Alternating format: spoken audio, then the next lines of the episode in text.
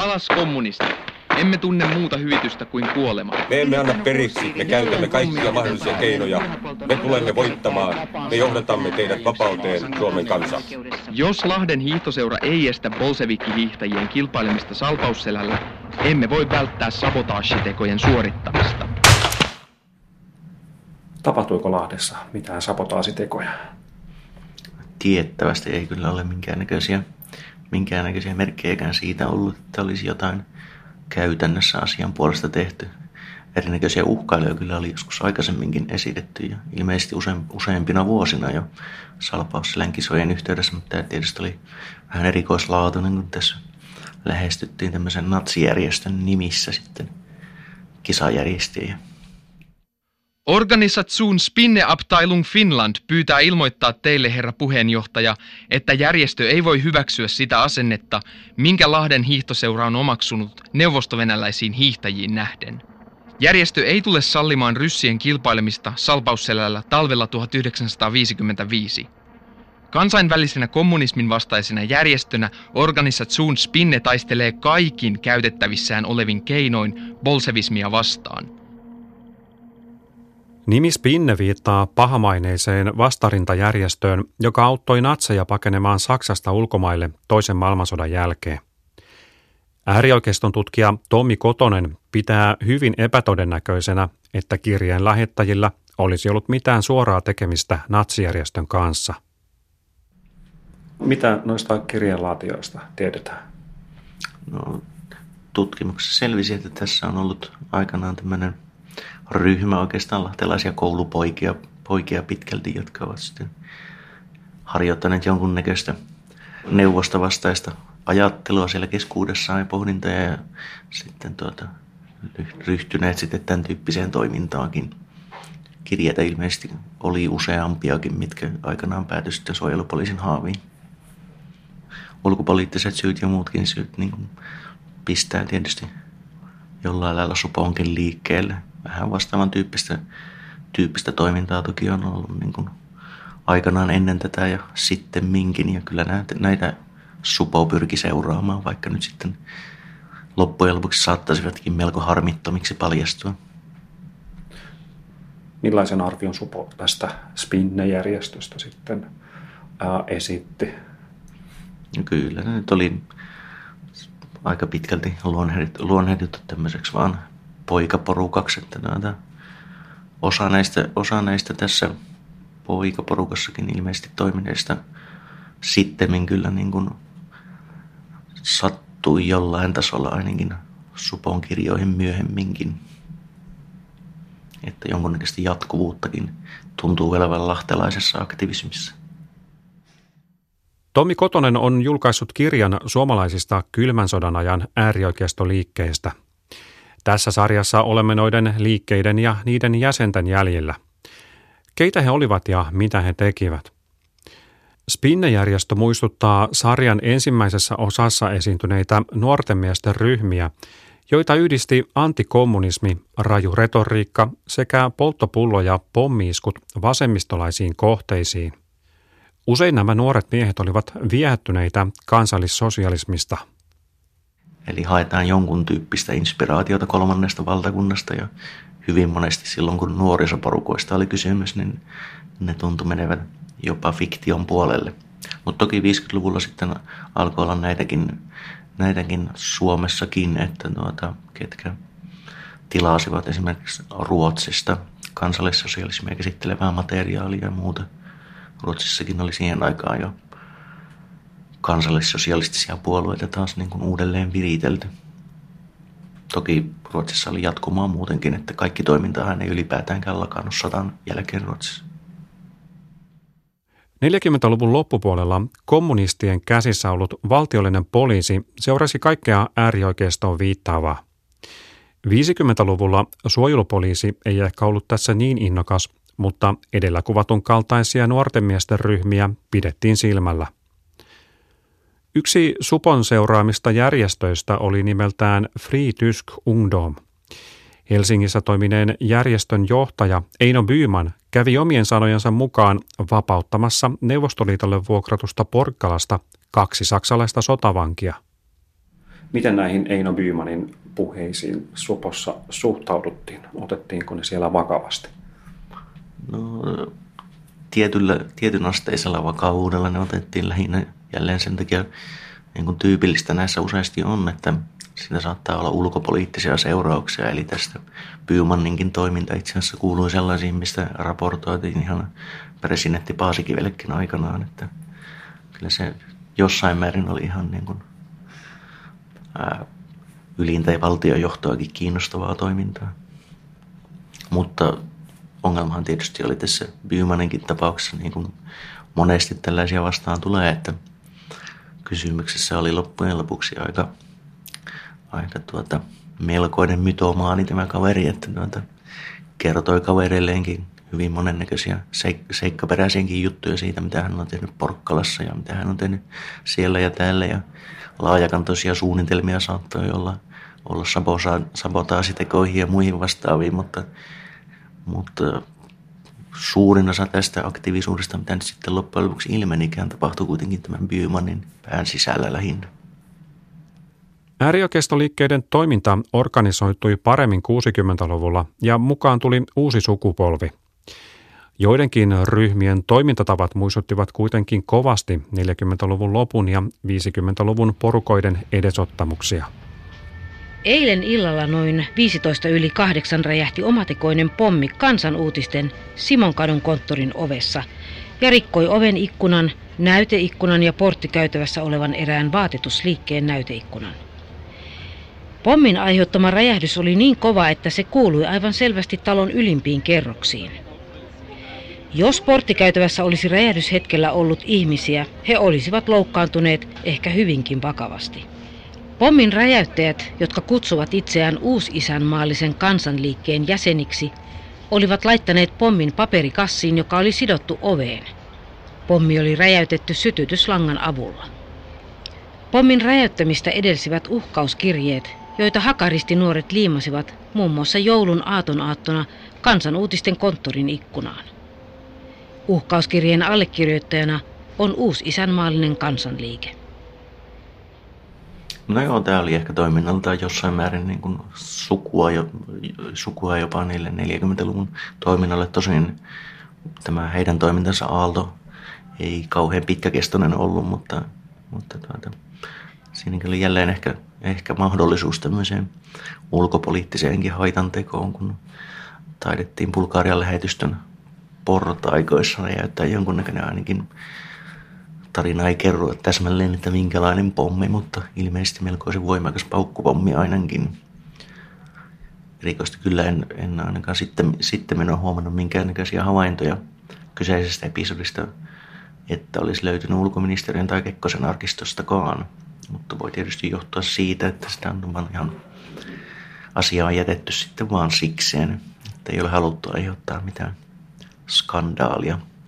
Tässä oli toki niin kuin tämän järjestön toiminnassa sitten mukana tämä lentolehtisten levittäminen ja tämän tyyppinen toimintakin. Aika, aika tyypillinen sinällään toimintamuoto, mutta tietysti tämä tämmöinen kiinnostus paukutteluun ehkä erotti jollain tasolla monista muista toimijoista. Nuorisokulttuurin nousu 60-luvulla ärsytti konservatiivisia piirejä. Vanhat hyvät arvot ja ihanteet näyttivät olevan katoamassa – Esimerkiksi Paavo Rintalan sissiluutnantti-romaanin Lotta-kuvaukset herättivät paljon pahaa verta. Suuttumusta purettiin muiden muassa Vapaussoturi-lehdessä. On suorastaan rikosluonteista, että sallitaan julkaista sellaista kirjallisuutta, missä tahallisesti annetaan täysin väärä kuva vapaaehtoisesti sotaan ja sen vaaroihin lähteneistä erittäin tärkeitä tehtäviä suorittaneista naisistamme mutta ei yksi kirjallinen rääpiä tai useampikaan pysty tekemään tyhjäksi sitä, mikä on totuus. Suomen nainen on viime sodissamme mitä kauneimmalla tavalla kirjoittanut luvun vapautamme historiaan. Me tarvitsemme tänä päivänä yhteishengen luomista talkoo- ja maaottelumarssin mielessä. Tarvitsemme hengen luomista antamalla väärintämätön kuva kohtalon vuosistamme. On tehtävä selväksi, että elämä ei ole nuorillekaan vain twistiä, seksuaalisia elokuvia, iskelmiä, moottoriurheilua, baarielämää. Eikö ole mahdollista saada kunnon elokuvaa ja kiintoisaa romaania, joka nuorisoa varten tehtynä palvelisi maanpuolustuksen asiaa? Monta sellaista konservatiivisena ehkä voidaan luokitella ajattelijaa, joita ärsytti tämä nouseva nuorisokulttuuri ja erityisesti tietysti ne vanha, vanhojen ihanteiden lokavan painaminen, mikä heille tuntui olevan ylitse pääsemätöntä joillekin. Että puhuttiin joissakin piireissä 30-luvun hengen palauttamisesta ja siitä, miten kauhavan rauta ei saa ruostua ja muuta, että meidän täytyy elähdyttää näitä vanhoja perinteitä ja nostaa ne jälleen kunniaan. Yksi tämmöinen toimija, joka nyt sitten omalta osaltaan ehkä oli valmis, valmis tuota jatkamaan vanhojen sukupolvien työtä, oli tietysti lahtelainen työväenrintama.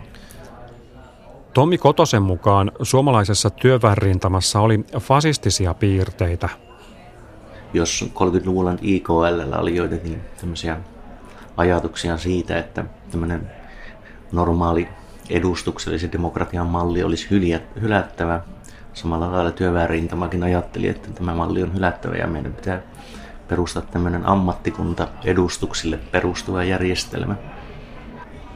Eli suoraan niitä malleja sieltä katseltiin sieltä 30-luvulta.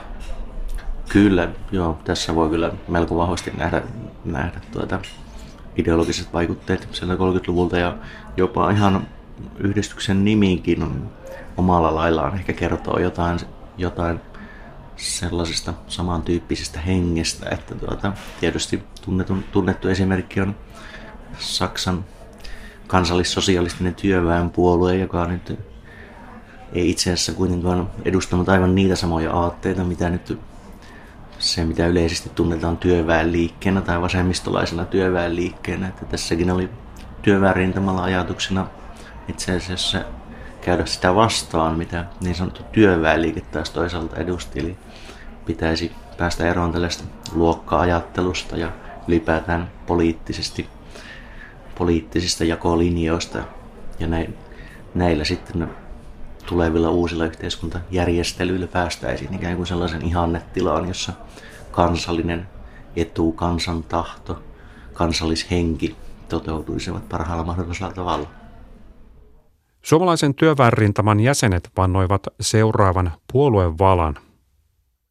Minä vannon hyväksyväni täydellisesti suomalaisen työväenrintaman puoluepykälät, noudattavani ja kunnioittavani niiden käskyjä, uskovani uusrevisionismin voittoon, toimivani näiden periaatteiden mukaan, täyttäväni kaikin hallussani olevin keinoin ne käskyt, jotka saan puolueen johdolta, pitäväni omana tietonani ne asiat, jotka julkisuuteen tulemalla saattavat jollakin tavalla vahingoittaa puoluetta, rakastavani isänmaatani ja kansaani ja uhraavani kaikkeni sille työlle, joka koituu maani ja kansani parhaaksi.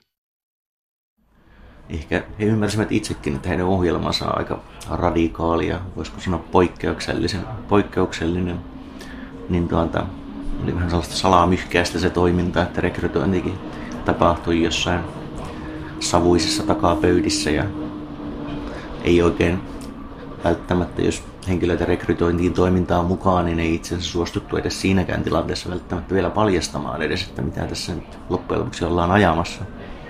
Toki oli jossain vaiheessa idea siitä, että lähdettäisiin ihan perustamaan puoluetta ja viemään asiaa eteenpäin tätä kautta, mutta ei näin pitkälle päästy missään vaiheessa, ilmeisesti lähellekään.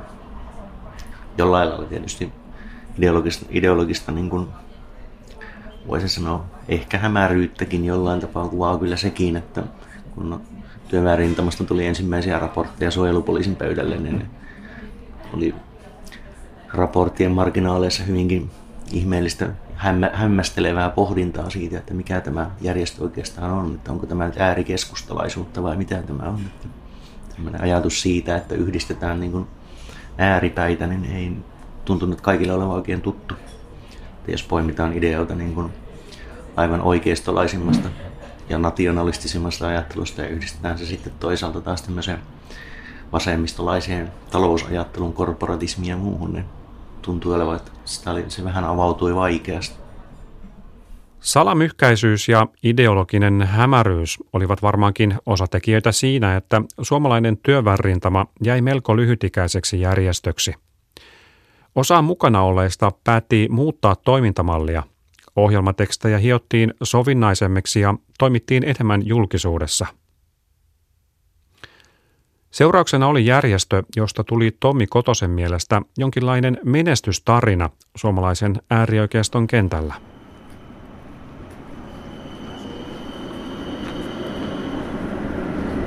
varmaan, joo, tästä ovesta.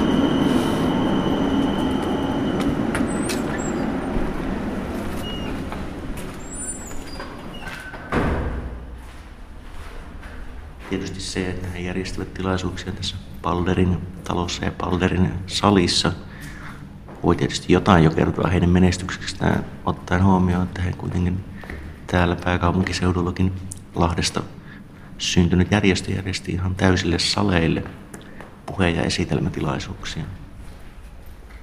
Vuonna 1966 Helsingin ydinkeskustassa Senaatin torin kupeessa sijaitsevassa Palderin talossa pidettiin tilaisuus, jonka järjesti isänmaallinen yhtenäisyysseura.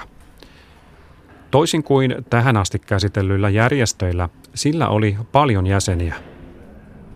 Kyllä, he olivat jo hyvin aktiivisia tietysti värväystoiminnassaan. Melko onnistuneesti kokosivat kai jopa puolen tuhatta kannattajaa tai jäsentään itse, itse asiassa. Ja tuota, heillä oli paikallisosastoja paitsi tietysti Lahdessa, niin kyllä ympäri Etelä-Suomea parhaimmillaan. Toimintaa tietysti edesauttoi se, että heillä tosiaan oli monennäköistäkin kohtuullisen merkittävääkin taustavaikuttajaa siellä, jotka mitä ilmeisimmin jollain tasolla rahoittivat toimintaa ja tukivat sitä. Että heillä oli tämmöinen, perustettiin myös ää, eräänlainen tukiyhdistys itse asiassa tälle järjestölle, jossa tosiaan oli sitten lahtelaisia silmää tekeviä mukana. Isämallinen yhtenäisyysseura laati kaikenlaisia ohjelmia. Mitä niistä ohjelmista on luettavissa? No, kyllä niissä ensisijaisesti on luettavissa tämmöinen voimakas isänmaallisuus ja kansallishengen nostatus. Toki heillä sitten oli joissakin kirjoituksissaan, kirjoituksissaan vähän tämmöisiä pidemmällekin meneviä pohdintoja siitä, miten suomalainen yhteiskuntajärjestys olisi muokattava uudestaan, että pystyttäisiin sitten aidosti isänmaallisin linjoin, linjoin toimimaan Vuonna 1966 pidetystä Paldarin talon yleisötilaisuudesta kirjoitti Suomen Kuvalehti. Puheiden mahtipontisuus varmaankin vaikutti siihen, että kirjoituksen otsikko oli Poliittinen hihuliseura. Seuran suosio kasvoi ja pari vuotta myöhemmin Yleisradiossa kysyttiin, onko isänmaallinen yhtenäisyysseura esimerkki Euroopassa päätään nostaneesta oikeistoradikalismista – Isänmaallinen yhtenäisyysseura on monelle tuntematon käsite, tämä siitäkin huolimatta, vaikka tällaisia seuroja toimii jo useilla paikkakunnilla.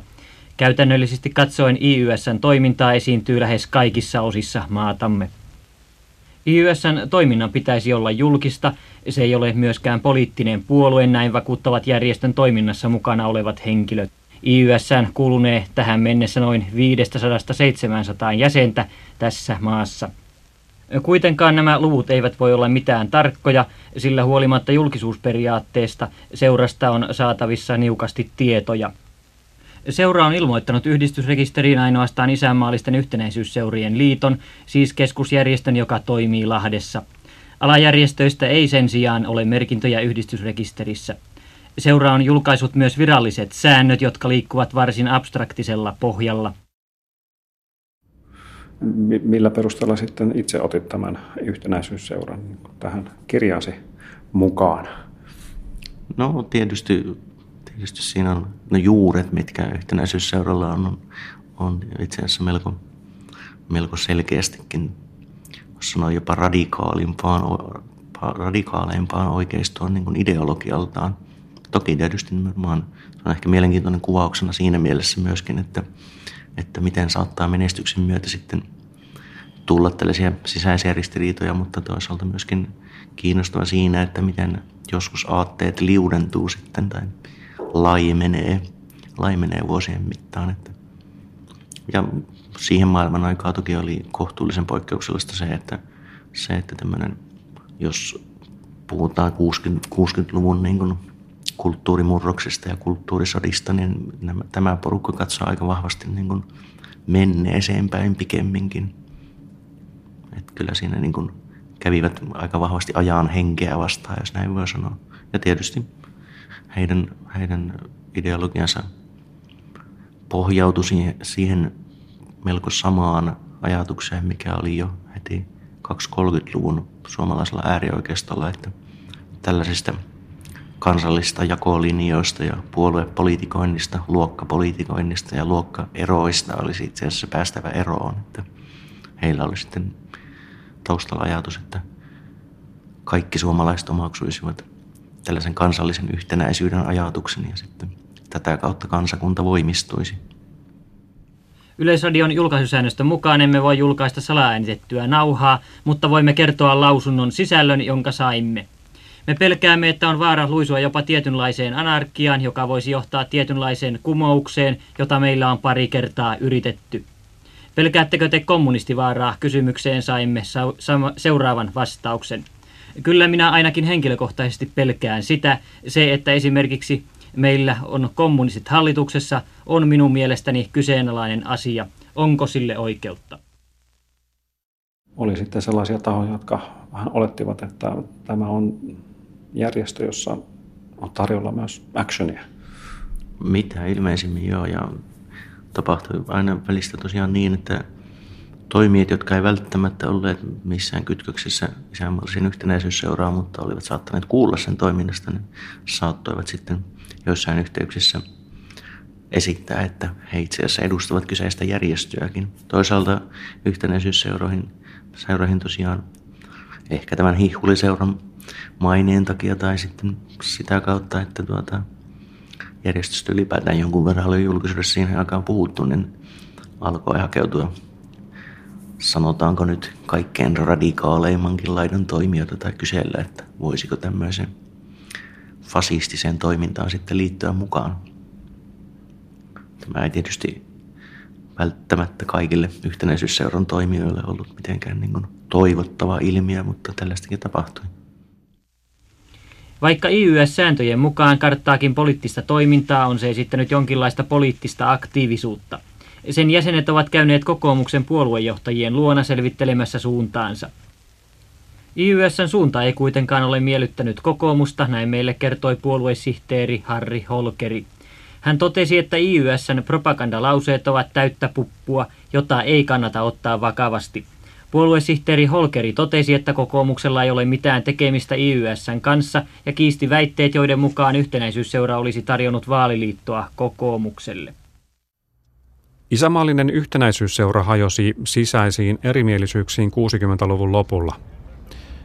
Vuosikymmenen loppu oli ylipäätään vähintäänkin haasteellista aikaa äärioikeistolle – Vasemmalla poliittinen toiminta oli vilkasta ja vasemmiston radikalismi paljon esillä.